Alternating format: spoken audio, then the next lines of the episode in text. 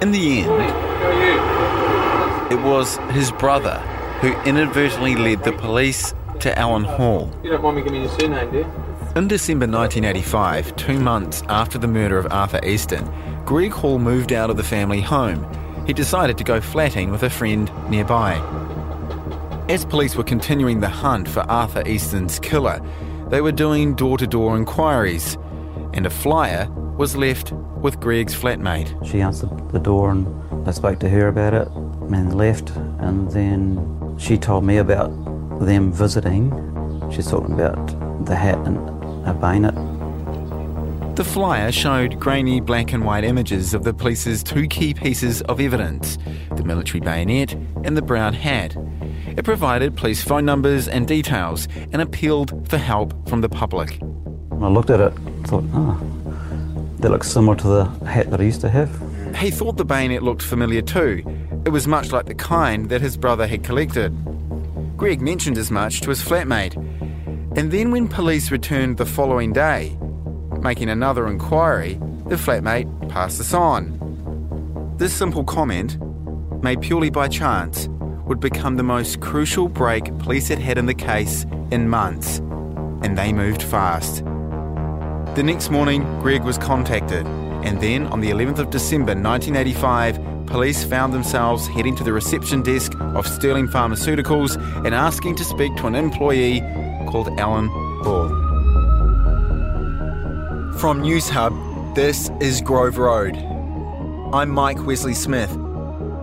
For the past year, I've been investigating a home invasion and murder that happened on a quiet suburban street in Papakura on the night of October 13th, 1985. I've retraced the steps of the killer, interviewed witnesses who were never called to testify, and uncovered evidence that was never submitted to the court. Shocking. It's probably one of the worst experiences I've ever been through. They make you feel a criminal, you know, and you know you've done nothing wrong. This is the story of the murder of Arthur Easton and the conviction of Alan Hall, a man with no alibi or answers. But it's also a story about our system of justice, the power and trust we give to police and prosecutors, and their ability to find the truth. My name is Alan Hall, and I was wrongfully convicted of the murder of Arthur Easton. It was getting late on the evening of October 13th, 1985, when Alan's family first heard the news about Arthur Easton. Oh, I went to bed and I just switched the radio on and um, just happened to catch the news broadcast where a man had been killed and two others injured, and that the offender was still at large. The family usually left the house unlocked at night, but unsettled by the news about a murder in Papakura, Shirley got up to tell her son Gary to lock the doors. It's sort of, it's pretty vivid, eh? Considering how long ago it was. That's Gary. I recently spoke with him about his memories of that night. Someone heard it on the radio, I think mum. I think it was mum, and um, she had the radio going quite a lot in the room and all that. Something was going down in Babka, and, and um, there was someone on the loose. Alan's other brother, Jeff, had been at the movies. He'd gone to see Michael J. Fox's Back to the Future. When Jeff got home around 10:30, he remembered being surprised to find the house locked up. The door was locked in the house, and uh, and um, I said, "Oh, that's strange." And uh, you know, walking in, and says, "Oh, Mum said that there's uh, been a stabbing in Papakura, and make sure the cars are locked and the, the doors are locked." By this point, Alan was already back from his walk and in his bed in the sleep out. He'd come home, he reckoned, somewhere between 8 and 8.30. His sister Andrea told police that she'd seen him arrive back. Alan says he had a shower, listened to some Queen for a bit on his stereo, and then he'd gone to bed.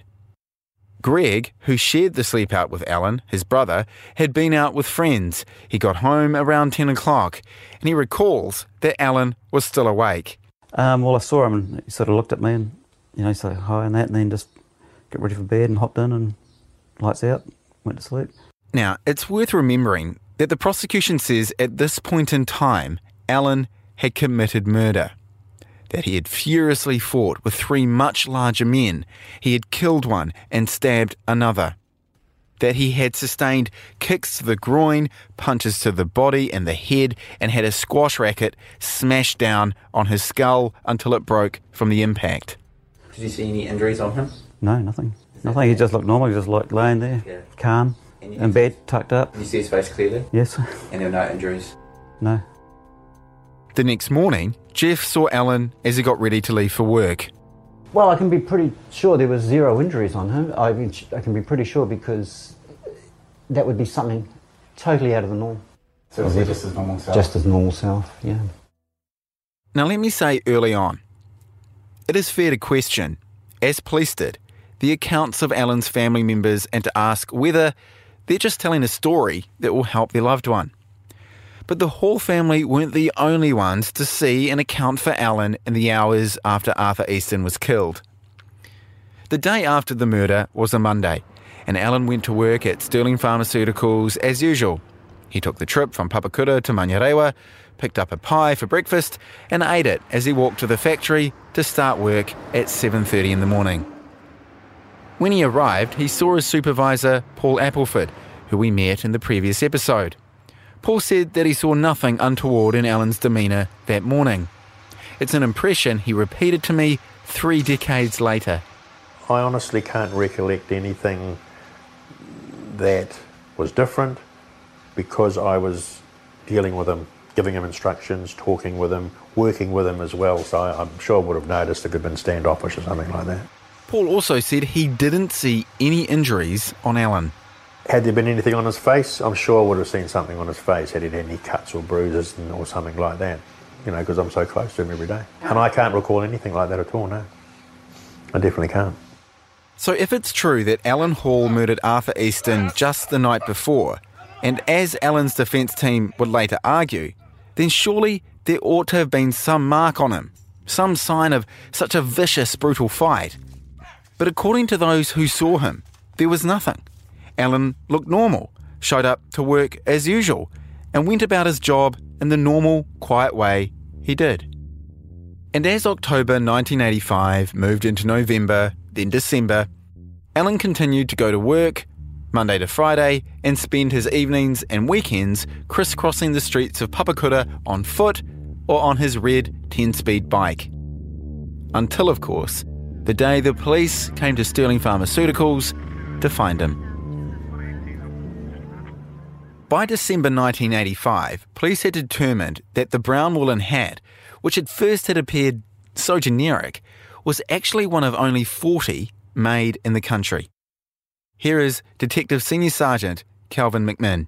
The amount of work on the face of the hat suggests that it would be too expensive to produce commercially. However, it could have been manufactured uh, by a cottage industry or a one off by a particular person. The small batch hat had been produced by a company called McEwen Textiles and was sold at just a half a dozen ski shops in New Zealand. Two of the outlets were at Mount Ruapehu, and it was at one of these that Greg, Alan's brother, said he brought the hat in 1982.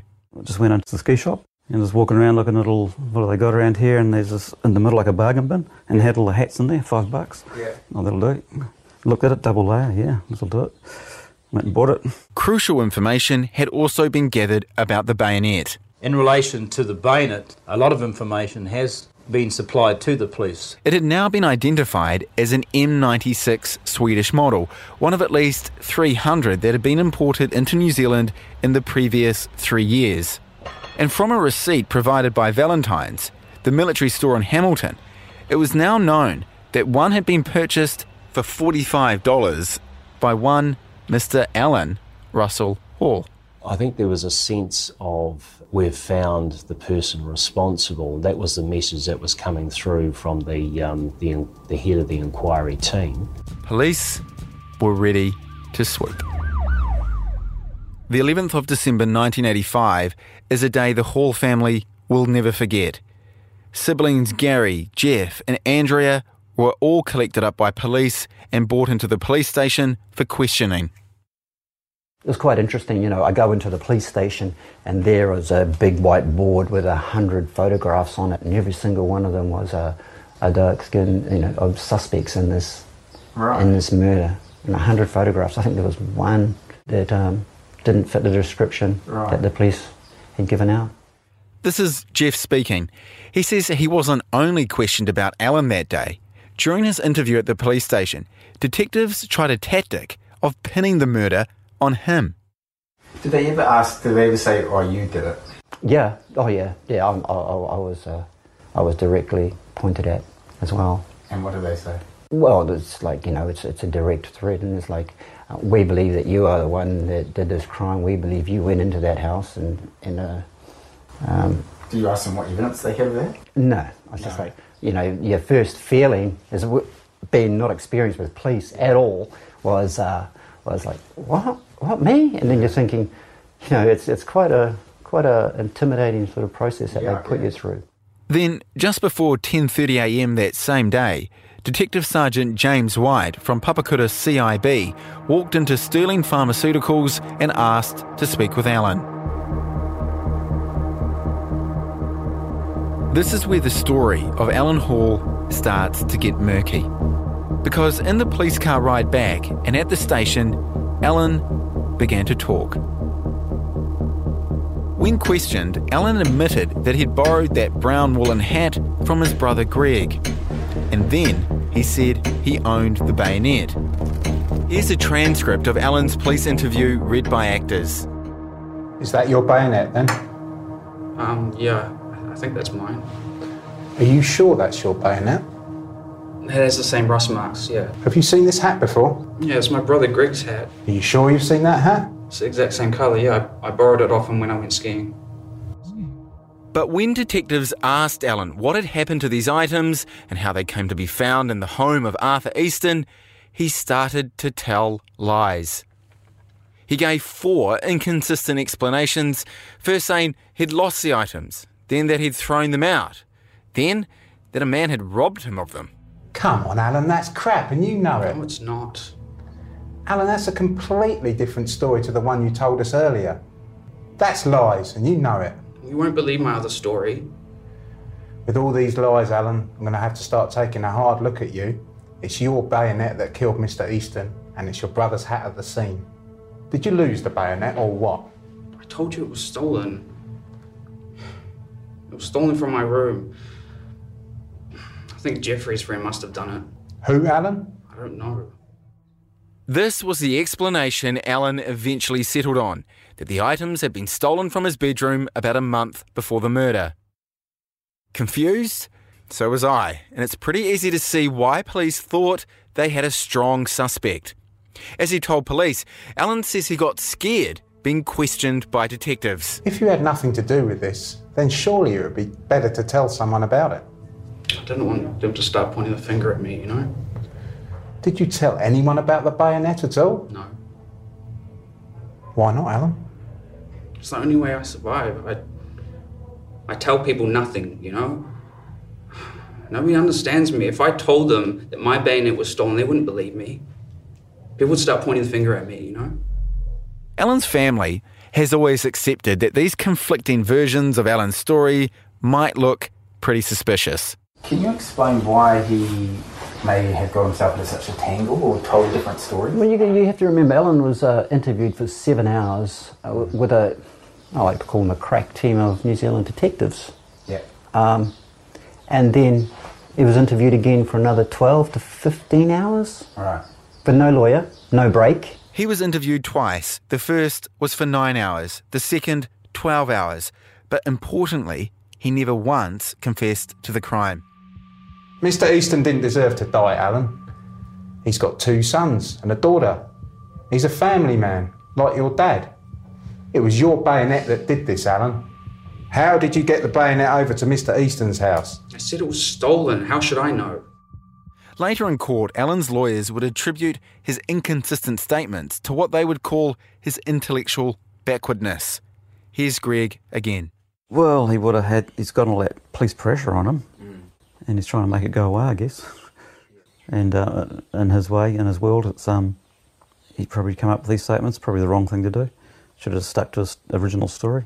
That last version of Alan's story, that sometime in September 1985, a thief had entered his bedroom in the sleepout and stolen the bayonet and hat, is the explanation that Alan and his family has stuck with ever since. And how did you know it was stolen?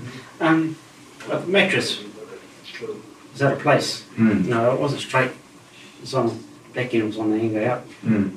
And I knew I didn't leave it. Alan also says $50 and other clothing items were taken as well. So it was easy for someone to walk in and walk out? Yeah. Detectives have finally traced the origin of the bayonet used to slay Arthur Easton in his Papakura home. Both the bayonet and a woolen hat dropped by the killer fleeing the Grove Road murder scene belong to a young man living about two kilometres away. Police were suspicious of Alan's burglary scenario. In the months since the break in had occurred, why had not a single member of the large Hall family come forward and reported the incident to police? Here is Shirley Hall speaking to Radio Pacific in the 1980s. Yes, I do, I do, and I've kept myself ever since, but unfortunately that's what I did. It just went clean out of my mind with everything else that was happening. Unfortunately, it did happen. Alan did tell me that his money and jeans were missing, and I was, was sort of was living on a run then, caring for her husband, etc. Yes. Said, "Oh, oh I might have mis- mixed the jeans with the other boys' things, and perhaps you mislaid your money." But I did look, and I couldn't find them. And then with the pressure and everything, and then Kelly died, and it was just forgotten about. And all these later developments showed that there was more missing. Shirley's husband, Kelly, had died from heart disease on the 18th of September 1985, just under a month before Arthur Easton's murder. Alan's family said that when the sleep was burgled, a few days before Kelly died, they'd been overwhelmed and distracted by the death of their father and husband. Even when questioned by detectives after being brought into the police station in December 1985, Greg Hall says the break in completely slipped his mind. I just forgot about it because at first we thought oh, it's just been mislaid or someone's put it somewhere and I've forgotten where they're putting it or. That seems like a convenient explanation. What would you say to people who might be sceptical of the burglary scenario? Um, they're most welcome to think that way, but when you look at the timeline of events, um, we start with my father, how we discussed earlier, how he was uh, very sick and he died on September 18th. Yeah. That burglary was, uh, we're, we're sort of putting around September 14th. Yeah. Um, and there was work going on then that, um, you know, and we're looking around for it. Like I said, they thought the items were misplaced and they're just searching everywhere Mm. they can, try and find them. Um, and then the uh, yeah, father's died, and then all that just becomes irrelevant. And there's another element that police believed incriminated Alan Hall. Alan told them that he'd purchased the three bayonets from the military store Valentine's in Hamilton. So what had he done with the other two? Well, Alan said at the time, and has told me, that after he heard about Arthur's murder, he threw the other two bayonets out. He says he was worried they could be used in another crime. It's an explanation that his mum, not surprisingly, believed. Well, I've already told you about the prowlers coming around time and time. I mean, say somebody had picked up that knife of Alan's, as we suspect has happened, and, um, well, they could have come back for more. With all these contradictions, misleading statements, and backtracks, there are many holes to pick in Alan's explanations. If he didn't commit the murder, why did he throw away these two other bayonets? Why didn't he go to police about the bayonet being stolen? After all, they had been circulating flyers with a picture of his missing bayonet around Papakura for weeks. Alan also gave conflicting accounts of how long he'd been out walking that evening, or exactly where he had gone. His various versions had him out of the house for anywhere between 30 minutes and an hour and a half. When police did a walkthrough of his route, it took them less than 20 minutes to complete it. I don't want to get in an argument, Alan. And what you told me, you've been out for an hour and at most an hour and ten. That walk's 15 minutes. Where were you for the rest of the time? I don't have to answer your questions anymore, and I know my rights. Well, you have to admit, it does look a bit suspicious. Look, I'm not involved. I didn't do it. But you are involved, Alan. It's your bayonet and hat at the scene. You weren't home at the time Mr. Easton was killed. What do you expect us to think? I know it looks suspicious, okay? Thousands of people don't have alibis. It doesn't make them guilty of anything. Yes. Nonetheless, Alan was now firmly in police sights.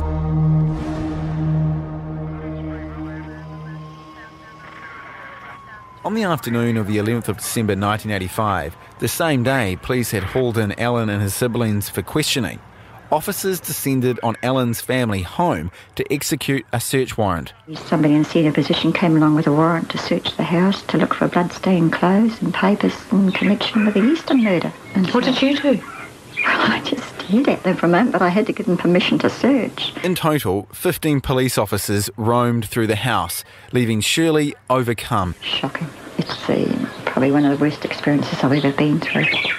They make you feel a criminal, you know, and you know you've done nothing wrong. That's when the the items were found in the 44 gallon drum, uh, the burnt items. Police had come across an old 44 gallon drum in the backyard, the kind that can be used to burn waste. In the bottom of the drum, they found ashes, which they collected into plastic bags.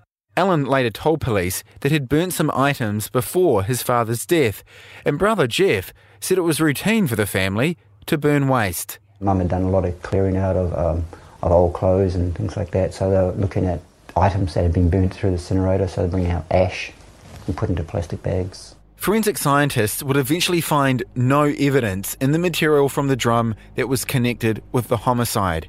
But it is clear from reading the police files that this did nothing to reduce detectives' belief that Alan had used the drum to destroy incriminating evidence.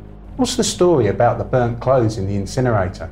Yeah, they're mine. They were just clothes that were too small for me. Were there gloves in that? I don't know. I didn't burn any gloves. Are you sure? It must have just been mixed up in there. In the months ahead, the police would continue to slowly build their case against Alan Hall. But in reality, the foundation of that case was already set in stone. A bayonet, a hat, and no alibi. These three items were what police and the prosecution would later say proved Alan Hall was Arthur Easton's killer. In the next episode of Grove Road, So I think the general opinion was that um, there was something wrong with that case for sure, and that I don't think any of us really believed that he was guilty. There was significant connection between Alan and, of course, the bayonet and the hat that were found at the scene. And then they came out. They all had their heads bowed. The judge asked the foreman if they had reached a verdict. Grove Road was produced by Maggie Wicks.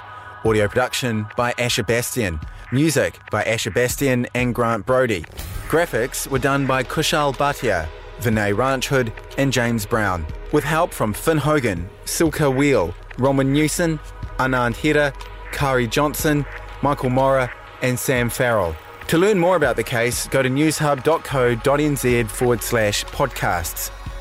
If you have any questions or tips about the murder of Arthur Easton, please email us at groveroad at mediaworks.co.nz.